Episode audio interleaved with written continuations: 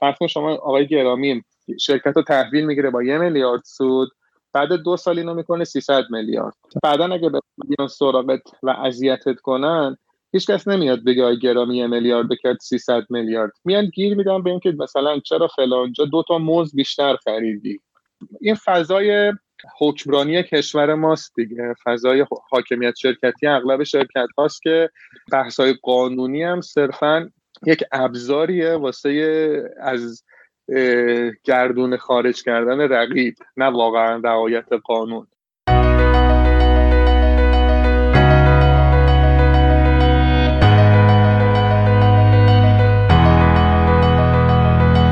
سلام من امیری گرامی اس هستم و شما داریم به اپیزود هفتم رادیو گاورننس صدای شرکتداری مدرن گوش می‌دید. من این بار رفتم سراغ یه مدیر کاملا دولتی. برای اینکه شنیدم تونستن توی بخش دولتی تحول ایجاد کنن. و برای خود من سوال بود که چطور این کاری کردن و چرا. مهمون این برنامه آقای مهدی رباتی هستن. مدیرعامل کارگزاری بورس بیمه ایران. ایشون اقتصاد و سیاستگذاری عمومی خوندن و لذا تو مکالمهمون از مباحث سیاستگذاری هم کمابیش صحبت کردیم. بریم بشنویم مصاحبه با آقای مهدی رباتی رو.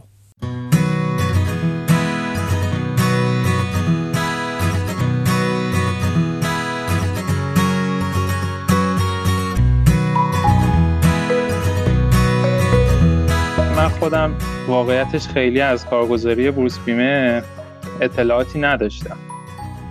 بله. ولی خب شنیدیم که خب بالاخره یکی از کارگزاری هایی که تو این چند سال خیلی رشد خوبی داشته با اینکه در واقع یک کارگزاری دولتی حساب می شده من دوست داشتم به عنوان سوال اول یکم مثلا ازتون یه چند تا آمار و ارقام خلاصه بشنویم که اصلا تو این چند سال چه بهبودی داشته کارگزاری بورس بیمه. و خیلی دوست داشتیم خیلی عملیاتی بدونیم دقیقا شما چیکار کردین توی این چند سال و اینکه با چه انگیزه این کار کردین توی سیستم دولتی. این یکم در واقع فکر می‌کنم برای شنونده ها جالب باشه. بله.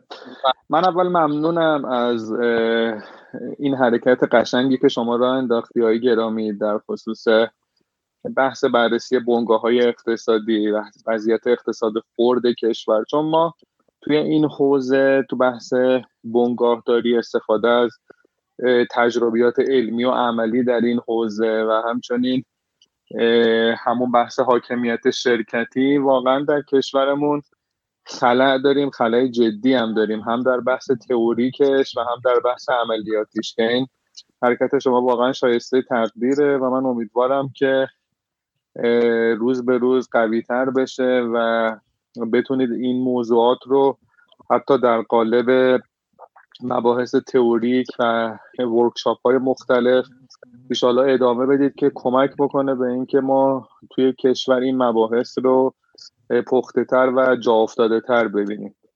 اما بریم سراغ سوال شما. در خصوص بحث کارگزاری بورس بیمه ایران.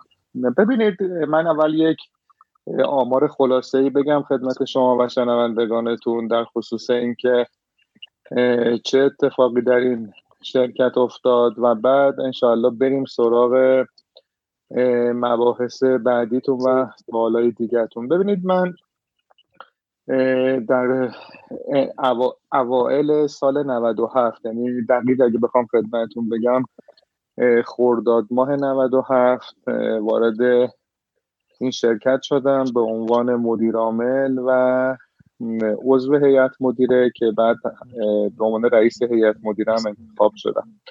یعنی تقریبا دو سال و نیم گذشته.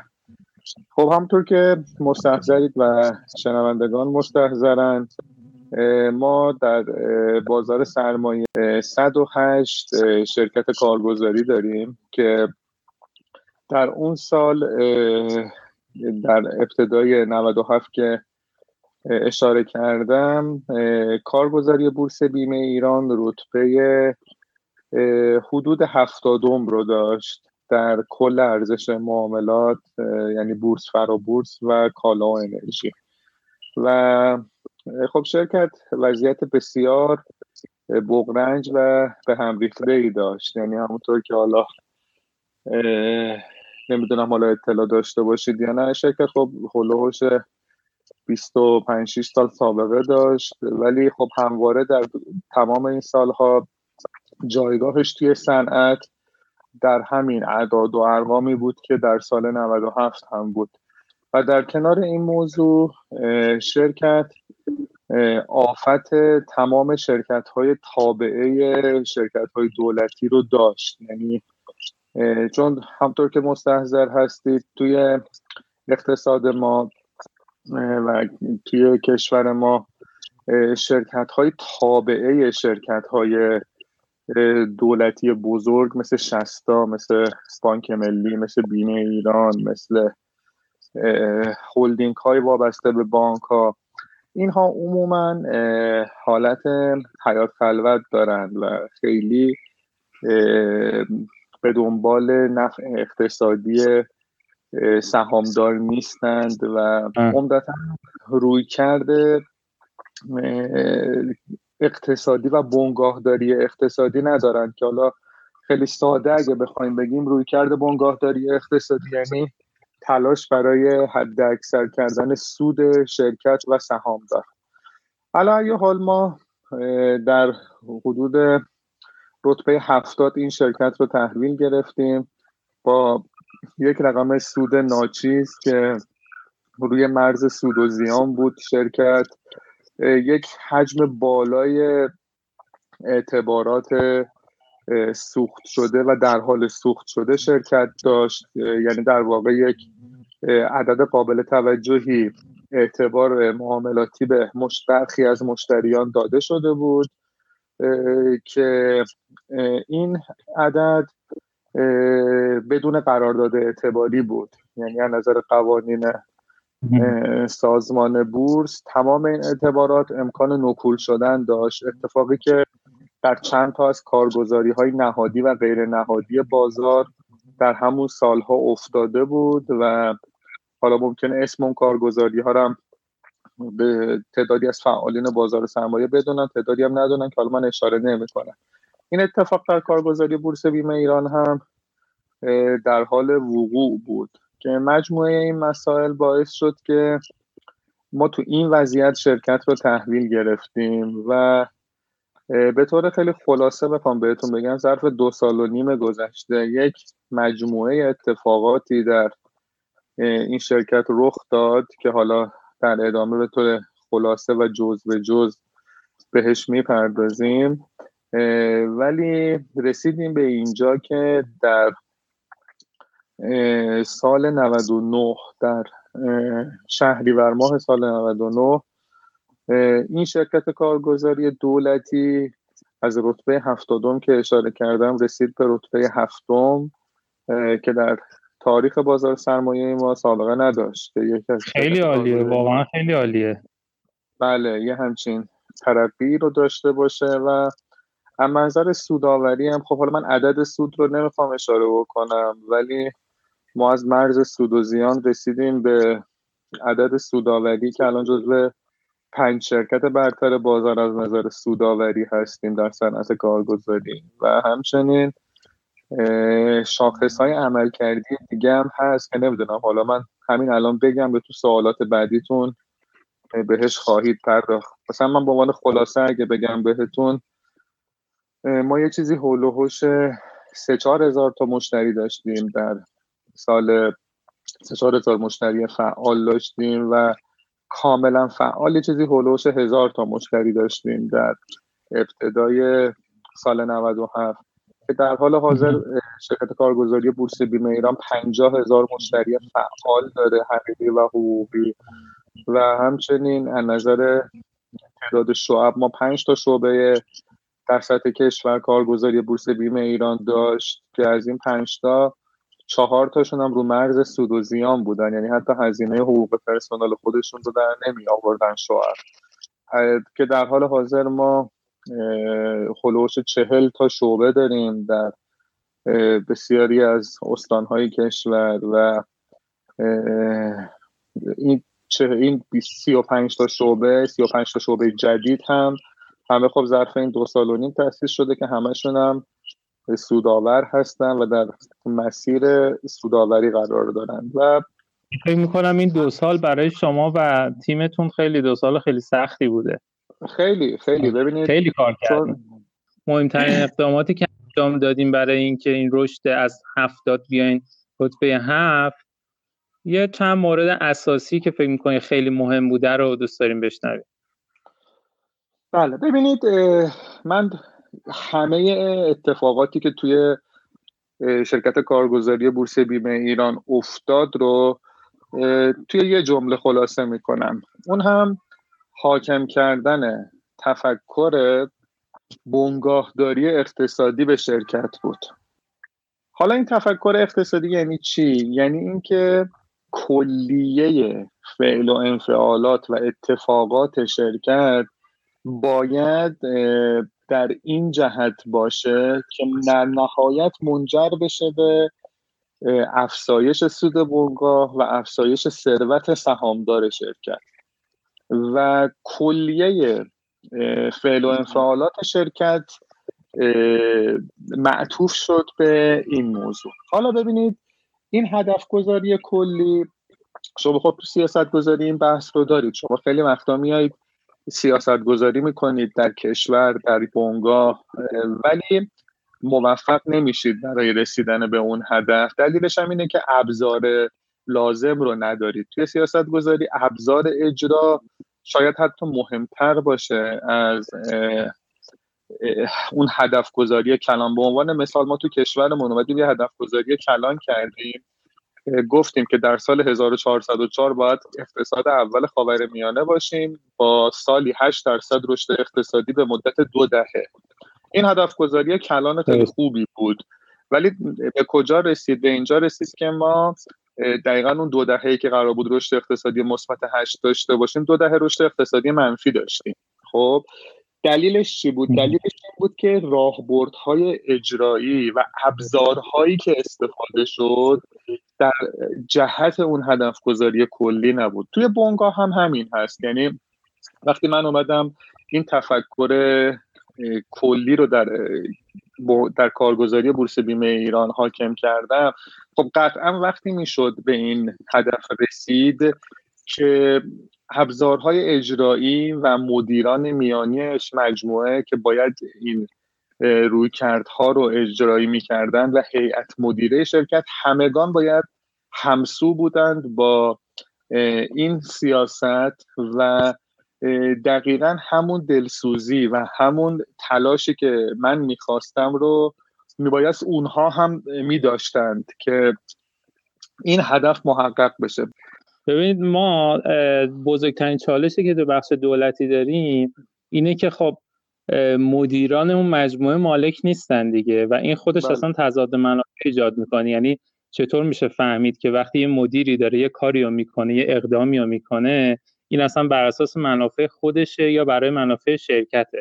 توی همچین ساختاری چطور شد که در واقع یعنی هم خود شما اصلا این انگیزه رو داشتین که شرکت رو بهبود بدین برخلاف مدیرای خیلی از مدیرای دولتی که می‌تونن بشینن خب خیلی راحت شفاف بگیم.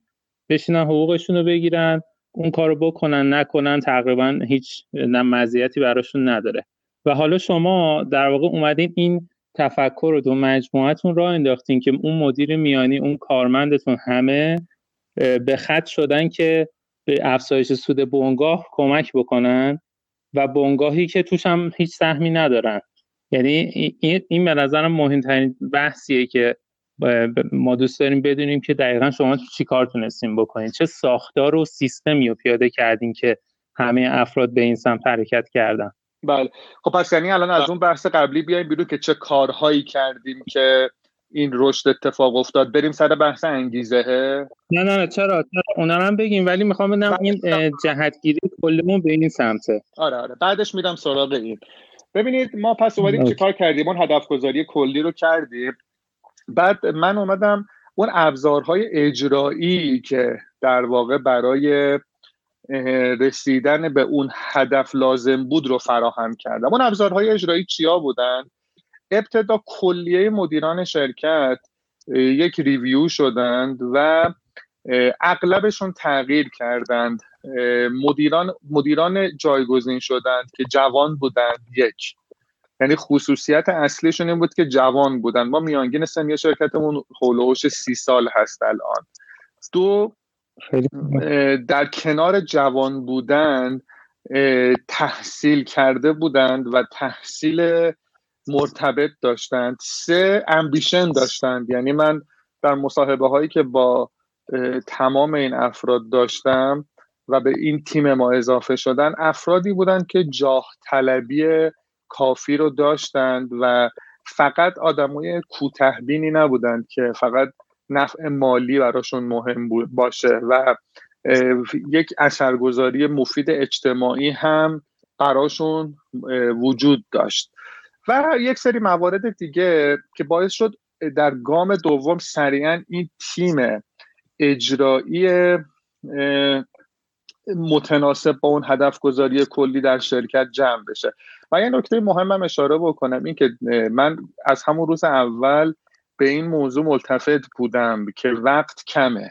ببینید یعنی ما توی موقعیت های سیاسی وقتی قرار می‌گیریم توی موقعیت های دولتی وقتی قرار می‌گیریم حتی در سطح رئیس جمهورش هم این هست. اینه که سهامدار یا مردم از شما انتظار دارند و شما باید در وقت کم سریعا یک سری بهبودهایی نشون بدی. فلزا از روز اول این تغییرات در دستور کار شرکت قرار گرفت. این تیم اجرایی هم در مدت زمان کوتاهی جمع و جور شد و ما در جهت اجرای حالا سیاست های اجرایی قرار گرفتیم که اون سیاست های اجرایی یک مجموعه سیاست های کلی بودش.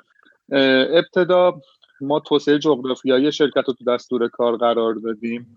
استفاده از اعتبارات بانکی در چارچوب ضوابط و دستور کارمون قرار دادیم. خدمات دهی و پاسخگویی متناسب با نیاز مشتری رو در دستور کار قرار دادیم. استفاده از برند مدیرعامل و اعضای هیئت مدیره در جذب مشتریان رو در دستور کار قرار دادیم.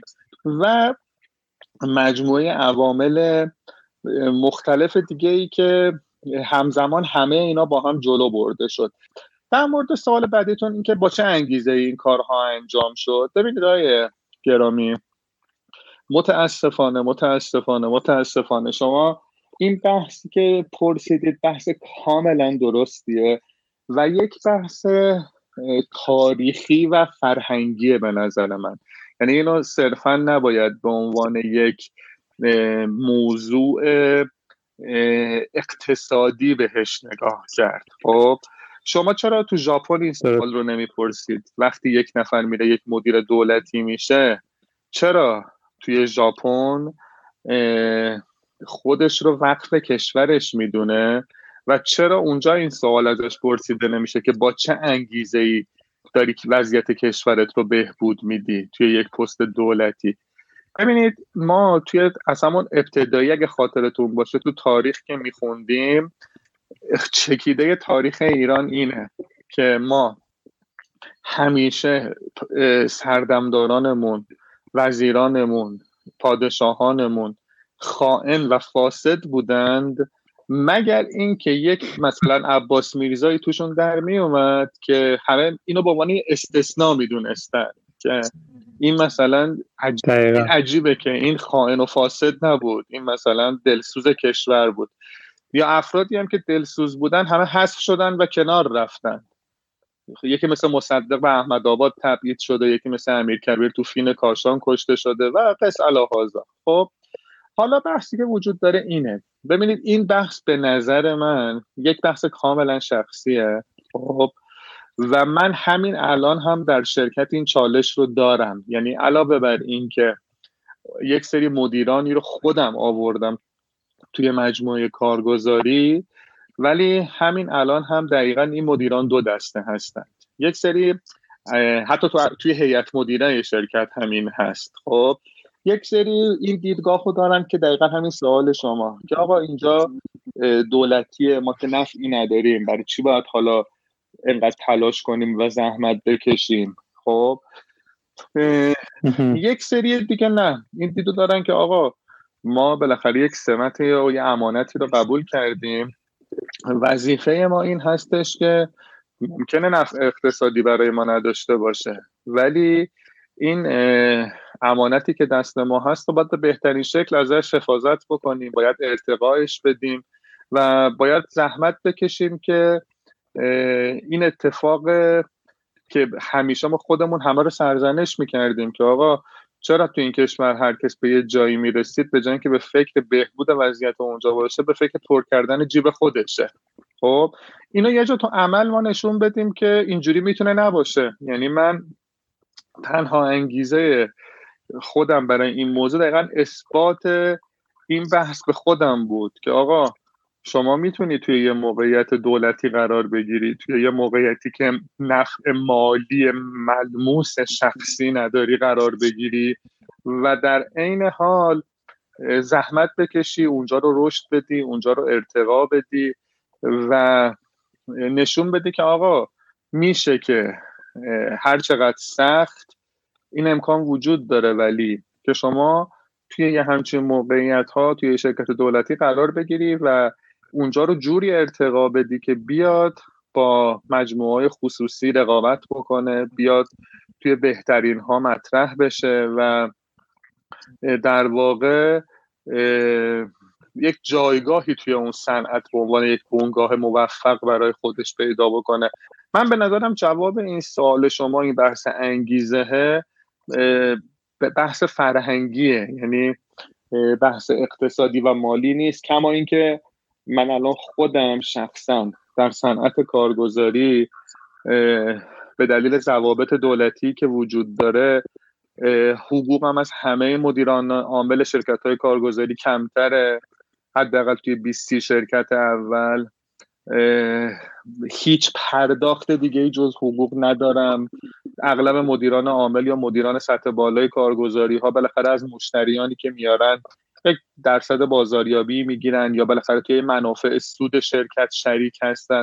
هیچ کدوم اینها وجود نداره. یعنی از نظر مالی شاید شخص بنده توی این دو سال و نیمه که بازارم وضعیت خیلی مناسبی داشت متضرر شدم. یا خیلی از مدیرانی که توی مجموعه فعال بودند. ولی اون انگیزه که باعث شد من این کار بکنم صرفا همین بحث بود که آقا حتی به عنوان یه جرقه به عنوان یه یادگار به عنوان یک بنچمارک ما بیایم رو داشته باشیم که چی باعث میشه که الان مثلا خود شما میای سراغ من راجع به این موضوع با هم صحبت کنیم. انقدر عجیبه که آقا ببین پس میشه توی یه مجموعه دولتی با همه چالش ها و تنگنه هایی که تو سوالات بعدی شما بهش می‌پردازیم بیای و کار کنی و موفق باشی و اگر در مملکت ما هم الان می‌بینیم که وضعیت اقتصاد ما سیاست خارجی ما سیاست داخلی ما این هست یک بخشیش به بحانه های بیرونی برمیگرده. به نظر من دلیل اصلی موضوع این هست که اولویت سیاست گذاران و سیاست مداران ما منافع شخصی و گروهی هست نه بهبود وضعیت کشور. من حالا خودم یه تجربه که داشتم این که شما تو بخش خصوصی بله. وقتی می‌خوای یه کاری بکن یه کاری بکنی یه حرکتی می‌خوای انجام بدی. فرض کنین داخل اون بخش خصوصی می‌خواین یه business line جدید را بندازین یا می‌خواین یه کار متفاوتی بکنین. با اینکه ممکنه شرکت خصوصی باشه شرکت کوچیک باشه تضاد منافع اونقدر زیاد نباشه باز شما می‌بینین کلی تضاد منافع است و اصلا آدم باورش نمیشه که مثلا از نگهبان شرکت گرفته تا اون مدیران ارشد شرکت هر کدوم یه منافعی دارن و ممکنه بیان اصلا جلوی شما رو بگیرن. شما نتونی کارتو راحت جلو ببری. و خب من می‌دونم که این تو سیستم دولتی خیلی بیشتر هست. دوست دارم مثلا یکی دو مورد رو بله. اگه می‌تونین اصلا حالت خاطر تو رو کیس, کیس استادی که مثلا این کارو که یه همچین چیزی پیش اومد ما اینجوری هندلش کردیم. یکی دو تا مورد رو باز کنیم ببینیم بله. اصلا شما چجوری تونستین تو این سیستمی بله. که قطعا می‌دونم استحقاقای زیادی داشته حرکت بکنیم خیلی سوال خوبی پرسیدید گرامی ببینید الان شنونده شما یا خود شما ممکنه اینو بگید که آقا یه آقای رباتی نامی اومده یه مجموعه که اصلا وجود خارجی نداشته در شرف ورشکستگی بوده رتبهش هفتادم بوده توی 108 شرکت و اون هفتادم هم به این دلیل بوده که بیمه ایران اونجا یه سری معاملات انجام می‌داد. یعنی اگه اون نبود شاید صدم بود. خب اینها این شرکت رو آوردن رسوندن به اینجا. پس سهامدار باید اینا رو طلا بگیره یا همه جور حمایت اینها رو بکنه برای قدردانی از عمل کرده اینها. خب ولی اون چیزی که تو عمل اتفاق افتاد چی بود؟ ما یک دوره دو ساله رو در ما دو مدیریتی رو در این شرکت تجربه کردیم. که خب دوره ابتداییش مدیر عامل بیمه ایران خب خودش تیم مدیریتی کارگزاری رو آورده بود و به هر حال با اینها اگر همراه هم نبود اختلالی ایجاد نمی‌کرد. ولی خب کمتر از یک سال دوره همکاری ما به درازا انجامید و مدیر عامل بیمه ایران تغییر کرد و رفت بیمه البرز مدیر عامل بیمه البرز اومد شد رئیس هیئت مدیره بیمه ایران و یک مدیر عامل جدید هم برای بیمه ایران منصوب شد که بعد از یکی دو ماه از تغییرات مدیریتی بیمه ایران دقیقا شروع چالش های بسیار جدی و آزاردهنده برای تیم مدیریتی کارگزاری بودش. به این شکل که ما در یک کنار دقدقه این رو داشتیم که بریم به این سمت که جایگاهی که به دست آوردیم به سختی رو حفظ بکنیم. سهم بازارمون رو از دست ندیم. در بازار بسیار بسیار رقابتی صنعت کارگزاری که شرکت های کارگزاری خصوصی خب محدودیت های ما رو ندارن همینطور که می‌دونید. به عنوان مثال یکی از ابزارهای جدی جذب مشتری در شرکت های کارگزاری خصوصی بحث پرداخت بازاریابی یا تخفیف کارمزد هست که خب ما یه ابلاغیه‌ای داریم از قانون کارگزاران در سال 95 که کارگزاری ها مجاز نیستند. بیشتر از 25 درصد کارمزد خودشون رو به مشتری برگردونن. ولی شرکت های خصوصی اینو تا 50 60 بعضا پرداخت می‌کنن. ولی خب ما به دلیل اون بحثای نظارتی که رومون وجود داره و موضوعاتی که هست خب اون 25 درصد رو رعایت می‌کردیم. یعنی ببینید اون جایگاهی که ما به دست آوردیم در کنار این بود که ما با اینا هم نبوده. اصلا. یعنی ما اصلا اون جایگاه اون قوانین رگولاتوری هم کاملا رعایت می‌کردیم. و الان ما می‌تونستیم تو ستا کارگزاری اول اگر که می‌خواستیم قانون رو هم دور بزنیم. الان اینو برای این گفتم که ببینید ما با این بازار بسیار رقابتی و با تنگناهای خودمون مواجه بودیم. در کنار این دقدقه بسیار زیادی داشتیم که از این دستاوردی که داشتیم سیانت بکنیم. در این دو سال این دستاورد حفظ بشه. بعد در کنار این مباحث ناگهان یک سری هواشی شروع شد که یک یک گروه یک سری افرادی دقیقا همون قسمت اول سوال شما که تو شرکت های دولتی معمولا خیلی اهمیتی نداره که آقا عمل کرده شما چیه. اون مباحث دیگه مطرحه. یعنی اون زینفعانی که وجود دارند اون در واقع اینکه شما فقط آدمای خودتو بیاری بچینی بدون توجه به اینکه حالا عمل کرده اون شرکت چی بوده و مسائلی از این دست. ما با یک سری چالش های بسیار جدی مواجه شدیم. که خب عمل کرده ما چون عمل کرده بسیار درخشان و قابل دفاعی بود. این عمل کرده قابل زیر سوال بردن نبود.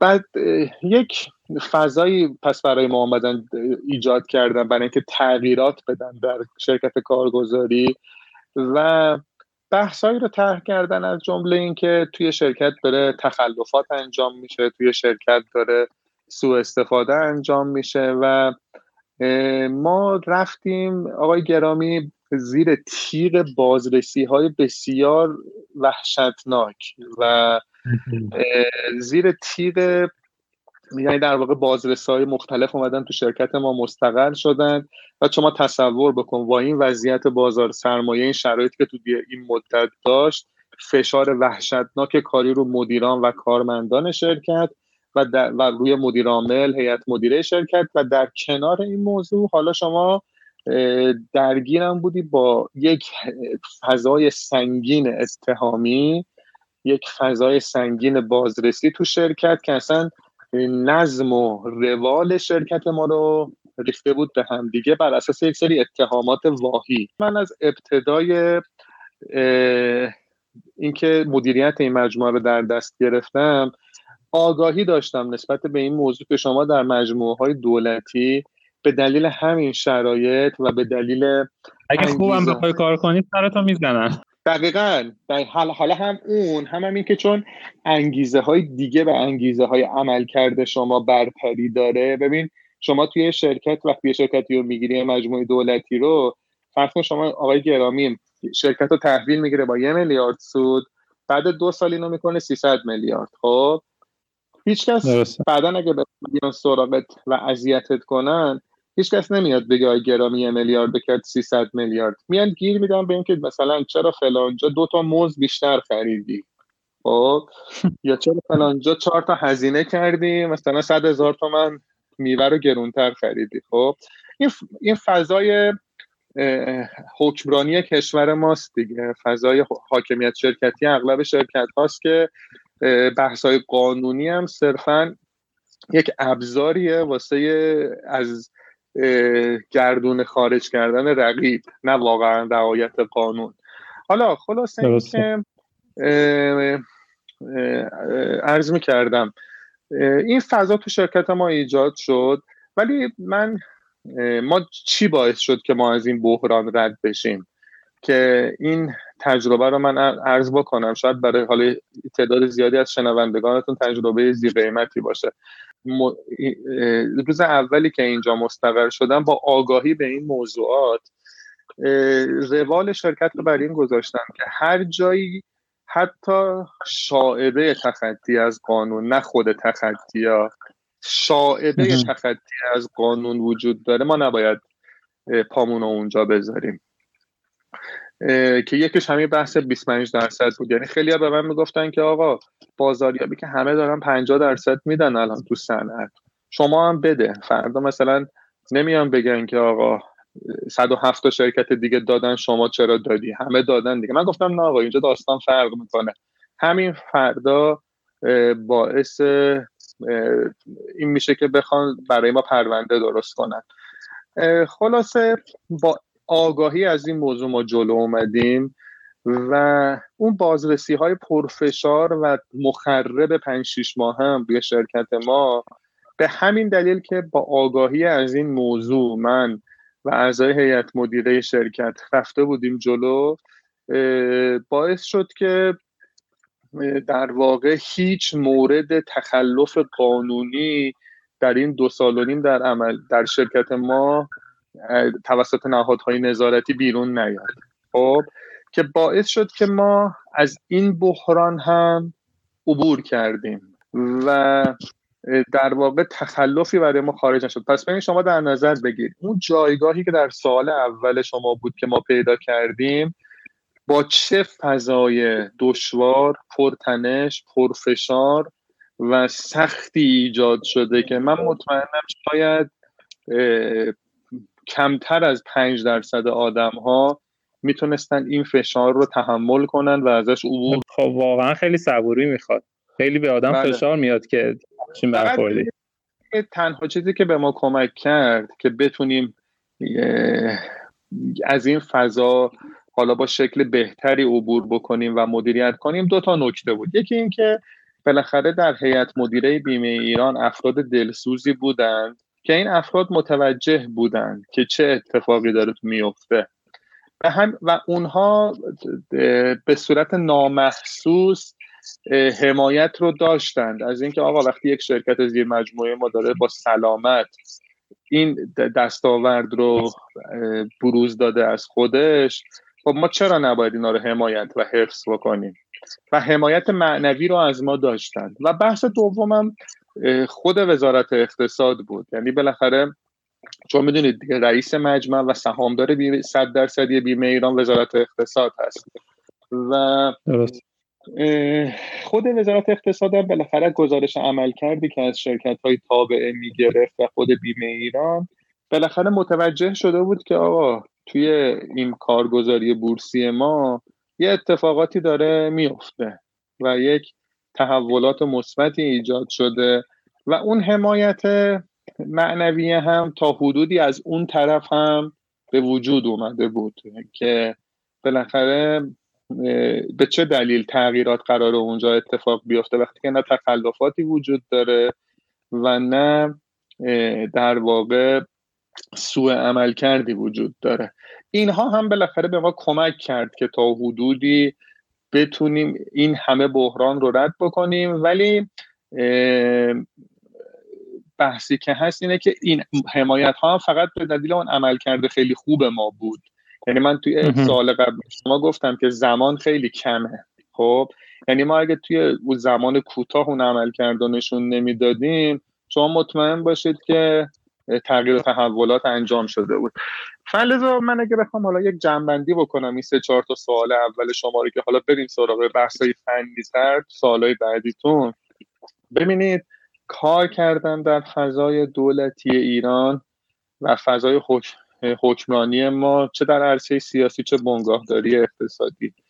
چالش های بسیار بسیار بسیار متعددی داره که همین هواشی و چالش ها و ارجحیت منافع شخصی یا منافع گروهی بر منافع اقتصادی و منافع کشوری و منافع سهامدار باعث میشه که نخبگان ما یا وارد این سیستم نمیشن یا اگر وارد بشن هم بعد از یک دوره بسیار بسیار کوتاهی خارج میشن از این سیستم.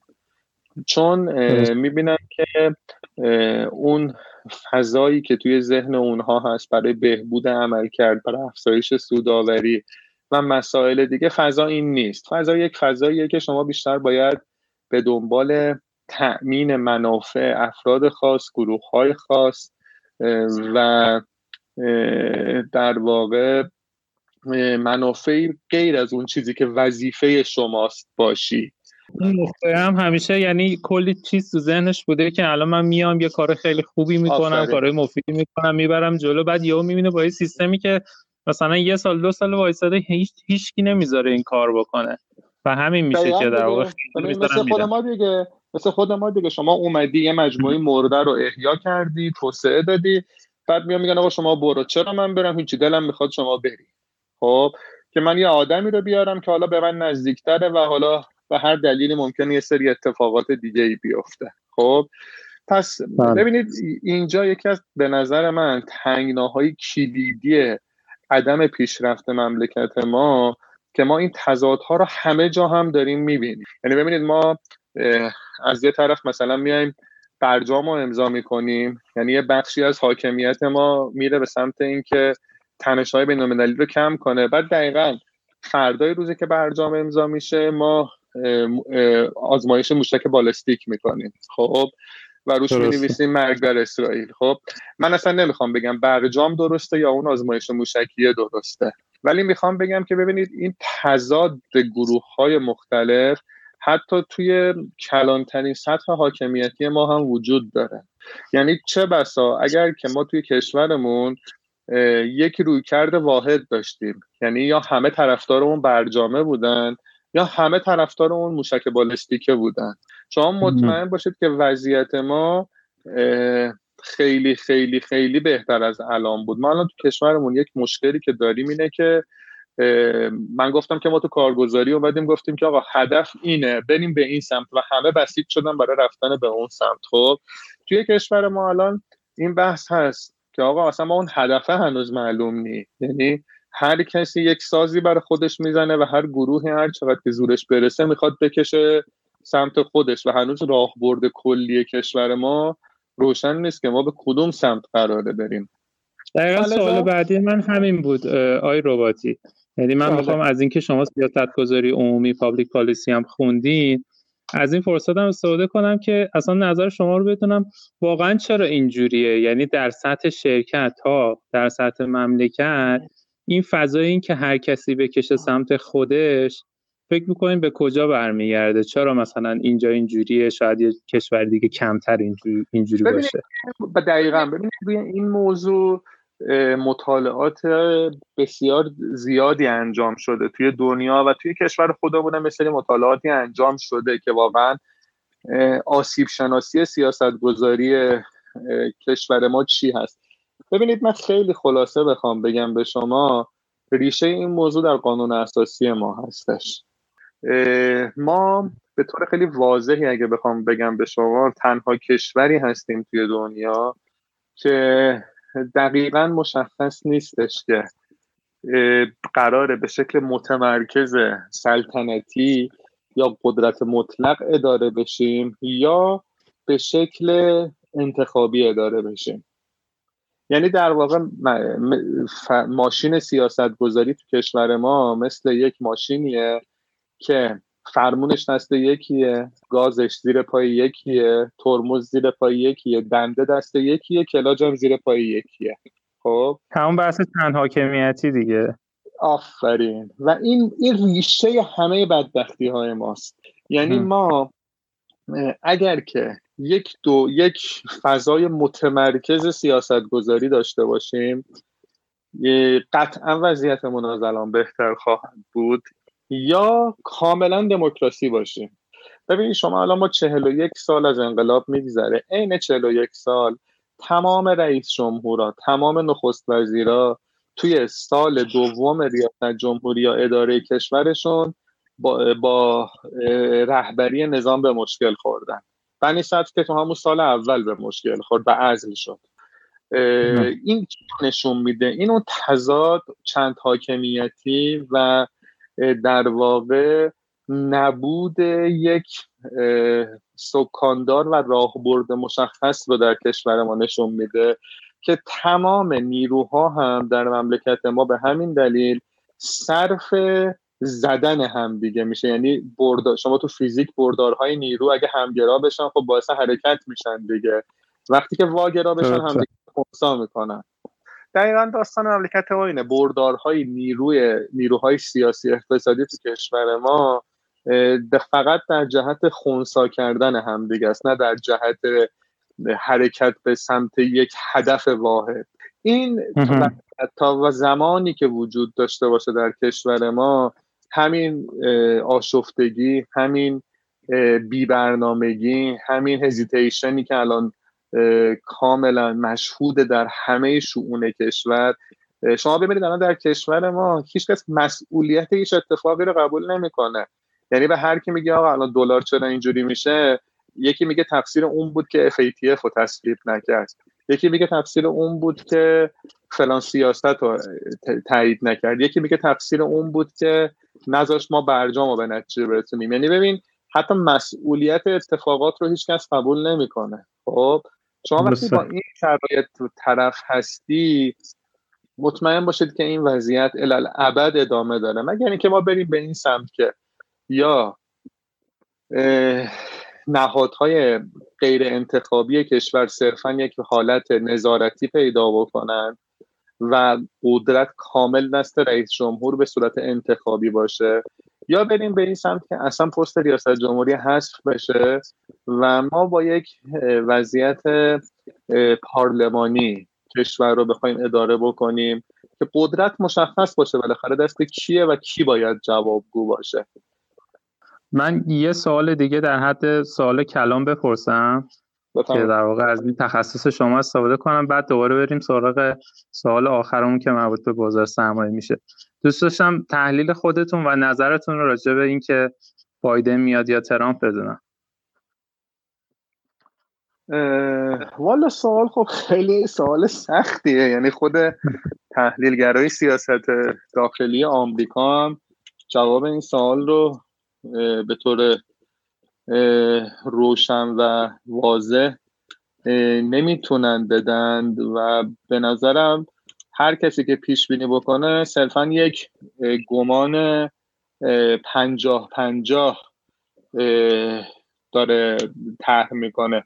من بیشتر سعی می‌کنم توی این موضوع به جای تحلیل سیاسی های گرامی وضعیت بازارها رو تحلیل بکنم. ببینید الان که تقریبا کمتر از کمتر که نه تقریبا دو هفته یا دو, دو تا سه هفته به انتخابات آمریکا باقی مونده. ما در بازارهای سهام و بازارهای بین المللی هیچ واکنش منفی جدی رو مشاهده نمی کنیم.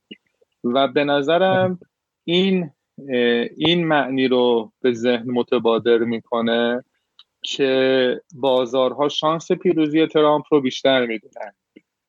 و فکر می‌کنند که رئیس جمهور بعدی آمریکا کماکان ترامپ خواهد بود. اگر خاطرتون باشه وقتی که ترامپ به خاطر کرونا رفت بیمارستان بازارها سقوط کردن دیگه سقوط وحشتناکی کردن. که خب اونجا بازارها حد زده بودن که شاید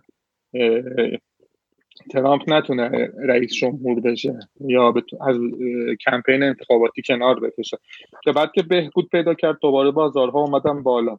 و الان هم به دلیل اینکه بازارها واکنش منفی خاصی رو نشون نمی‌دهند به نظرم شانس پیروزی ترامپ رو بیشتر می‌دونن. و من اینم خدمتتون بگم و خدمت شنوندگان عزیزتون که پیروزی ترامپ هم به نفع اقتصاد ایرانه و هم به نفع سیاست ایران. فراموش نکنیم بلای تحریم های ثانویه و نابودی تدریجی ایران رو دموکرات ها سر ما آوردن داعش رو دموکرات ها درست کردند تمام بیثباتی های خاور میانه در دوره دموکرات ها اتفاق افتاده. طالبان و دموکرات ها طراحی کردند و مطمئن باشید که توافق کردن با ترامپ هم پایدارتر خواهد بود و هم جمهوری ها قابل اعتمادتر برای مذاکره و توافق هستند تا دموکرات هایی که لابی سهیونیست ها و اسرائیلی ها به شدت در حزب دموکرات قوی تر از حزب جمهوری ها هستش. خیلی جالب بود نظرشون من سوال آخر رو بپرسم. دوست دارم مثلا این فضای صنعت کارگزاری و بله. ببینم چجوری تحلیل می‌کنین واسه سال آینده پنج سال دیگه ده سال دیگه. اینکه بالاخره ما 108 تا اگه اشتباه نکنم کارگزاری بله. داریم. اینکه فضا به کدوم سمت میره؟ اینکه تعدادشون زیاد میشه پیشرفت می‌کنن یا اینکه یه سریشون باید حذف بشن نهایتا؟ کلا بله. فضای صنعت رو چطور می‌بینید ببینید فضای صنعت کارگزاری به طور خیلی روشن واضح و مشخصی متأثر از فضای کلی بازار سرمایه هستش. خب فضای بازار سرمایه در کشور ما رو به رشد و توسعه خواهد بود ضریب نفوذ این بازار به طور مداومی توسعه پیدا خواهد کرد. در این شکی نیست. و این هم دلایل مشخصی داره که یکی از مهمترین دلایلش این هست که اقتصاد ما وابستگیش به نفت داره کم میشه و ناخودآگاه وقتی این اتفاق میفته بازارهای مالی در کشور توسعه پیدا می‌کنن به دلایل مختلف. فلزا ببینید وقتی که فضای کلی بازار سرمایه رو به توسعه هست خب قطعا این صنعت هم باید خودش رو توسعه بده متناسبه با این توسعه کلی بازار. اما در خصوص این موضوع که آیا تعداد اینها زیاد میشن؟ آیا کیفیت خدماتشون بهبود پیدا می‌کنه؟ ببینید این تا حدود خیلی زیادی وابستگی به قوانینی داره که نهاد رگولاتور وضع می‌کنه. یعنی سازمان بورس اوراق بهادار. اون قوانین هستش که مشخص می‌کنه که آیا افراد صاحب ذوق و ایده امکان این رو دارند که بیان و خدمات بروکری ارائه بدن به فعالین بازار. این پشتوانه مالی رو دارند که بخوان این کارها رو بکنن. چون ببینید صنعت کارگزاری صنعتی هستش که برعکس اون چیزی که آقای گرامی همه فکر می‌کنن فعالین بازار صنعت خیلی سخت و در عین حال غیر جذابی هستش. ببینید خیلی روشن بخوام بگم پول توی صنعت کارگزاری برای سهامدار خیلی سخت به دست میاد. یک صنعتی هستش به شدت کاربر یعنی شما باید تعداد زیاد نیروی انسانی استخدام کنی اگه بخوای توسعه بدی خودت رو. یک صنعتی هستش سر در عین کاربری سرمایه بر شما به, همون نسبت که نیرو استخدام می‌کنی حقوق پرسنلت میره بالا. بخوای شعبه بزنی هزینه فضای فیزیکیت میره بالا. هرچی که توسعه میری به همون نسبت هزینت هم میاد بالا. یعنی مثل خیلی صنایعی نیست که از یه جایی به بعد شما مارجینال پرافیتت سعودی بشه. به همین دلیل صنعت صنعت غیر جذابیه. من یک توییتی هم زدم وقتی که کارمزدهای صنعت کارگزاری کاهش پیدا کرد نصف شد که حالا خب عوام معمولا دوست دارن اون چیزی رو بشنون که خوششون میاد دیگه. به همین دلیل خب اون موقع هم یک واکنش های منفی به وجود اومد در برخی از فعالین عادی بازار که آقا شما برای چی میگی که این کاهش کارمزدها به ضرر صنعت کارگزاریه؟ ببینید خیلی روشنه. صنعتی که صرف به مقیاس نداره وقتی که شما میای کارمزدهاش هم نصف می‌کنی خب اون صنعت انگیزه خودش رو برای توسعه که خیلی هم فرایند پرهزینه ای هست قطعا از دست میده. و این اتفاق باعث میشه که خیلی ها فکر می‌کنن که صنعت کارگزاری مثلا یکی دو سال که بازار خوب بوده فکر می‌کنن همیشه همینه در صورتی که نگاه نمی‌کنن که این صنعت تقریبا از سال 92 رو مرز سود و زیان بوده. اصلا حاشیه سود خاصی نداشته. این صنعت یکی دو سال حالا به دلیل این شرایط وضعش خوب شد و دوباره با ورود بازار به رکود حاشیه سوده به شدت کاهش پیدا می‌کنه. همیشه که شرایط این شرایط نیست که. تصمیمات این چنینی مثل کاهش کارمزد و اینها سبب میشه که بنیه این شرکت ها برای سرمایه گذاری تضعیف میشه و در واقع خیلی دارم آمیانه بیان می‌کنم. و در واقع این باعث میشه که اون انگیزه برای سرمایه گذاری وجود نداشته باشه. ضمن اینکه این تصمیم انحصار رو به شدت تقویت می‌کنه های گرامی. یعنی ببینید شما کارمزدها رو نصف می‌کنی شرکت های کوچکتر و ضعیفتر اتوماتیک دیگه اینا از بازار حذف خواهند شد. من اطلاع دارم که کارگزاری های بزرگ بازار به شدت طرفدار کاهش کارمزد بودن. به دلیلی که رقبا همه حذف میشن دیگه از گردونه رقابت خب؟ و در کل ببینید من به من با توجه به خلق و سائه بودن تصمیم گیری ها در کشورمون به ویژه در حوزه بازار سرمایه به نظرم آینده این صنعت تا حدود بسیار بالایی تا حدود بسیار زیادی بستگی به این داره که روی کرده نهاد رگولاتور در قبال این صنعت چی باشه. ولی پیش بینی خودم این هستش که ما حالا به صورت سریع یا به صورت گذرا به این سمت حرکت می‌کنیم که تعداد کارگزاری ها کم میشه. کارگزاری های کوچیکی از بازار حذف میشن یا با هم ادغام میشن یا امتیازشون رو میفروشن به افرادی که سرمایه گذار هستند و علاقه مندن بیان تو این بازار سرمایه گذاری کنند. هرچند که با این شرایط و تجربه‌ای که خود من در مشاوره با افراد مختلف داشتم سرمایه گذاری تو این صنعت اصلا جذاب نیست. و هیچ فرد صاحب سرمایه جدی تمایل به این نداره که با این شرایط بخواد تو این صنعت سرمایه گذاری بکنه. و همین دلیل من آینده صنعت کارگزاری رو به این سمت می‌بینم که انحصار در این بازار تقویت خواهد شد و شرکت های کوچکتر حذف میشن و اینکه کیفیت خدمات ها یا توسعه پیدا می‌کنه یا نه بسیار بسته به این داره که ارتباط ما با دنیا به چه صورت بشه؟ آیا بازار ما جنبه بین المللی پیدا بکنه؟ آیا بروکرهای خارجی وارد این صنعت بشند یا نشند؟ و مواردی از این دست اگر وضعیت فعلی بخواد ادامه پیدا کنه همین بازار باشه با همین شرایط با همین شرکت های فعال به نظرم خیلی کیفیت خدمات هم در این حوزه ارتقا پیدا نخواهد کرد و من فکر می‌کنم که آینده بازار سرمایه و جذابیت سرمایه گذاری بیشتر در حوزه asset منیجمنت هستش و توی اون حوزه جا برای کار توسط افراد متخصص وجود داره. ولی صنعت کارگزاری رو خیلی صنعت جذب با شرایط فعلی البته.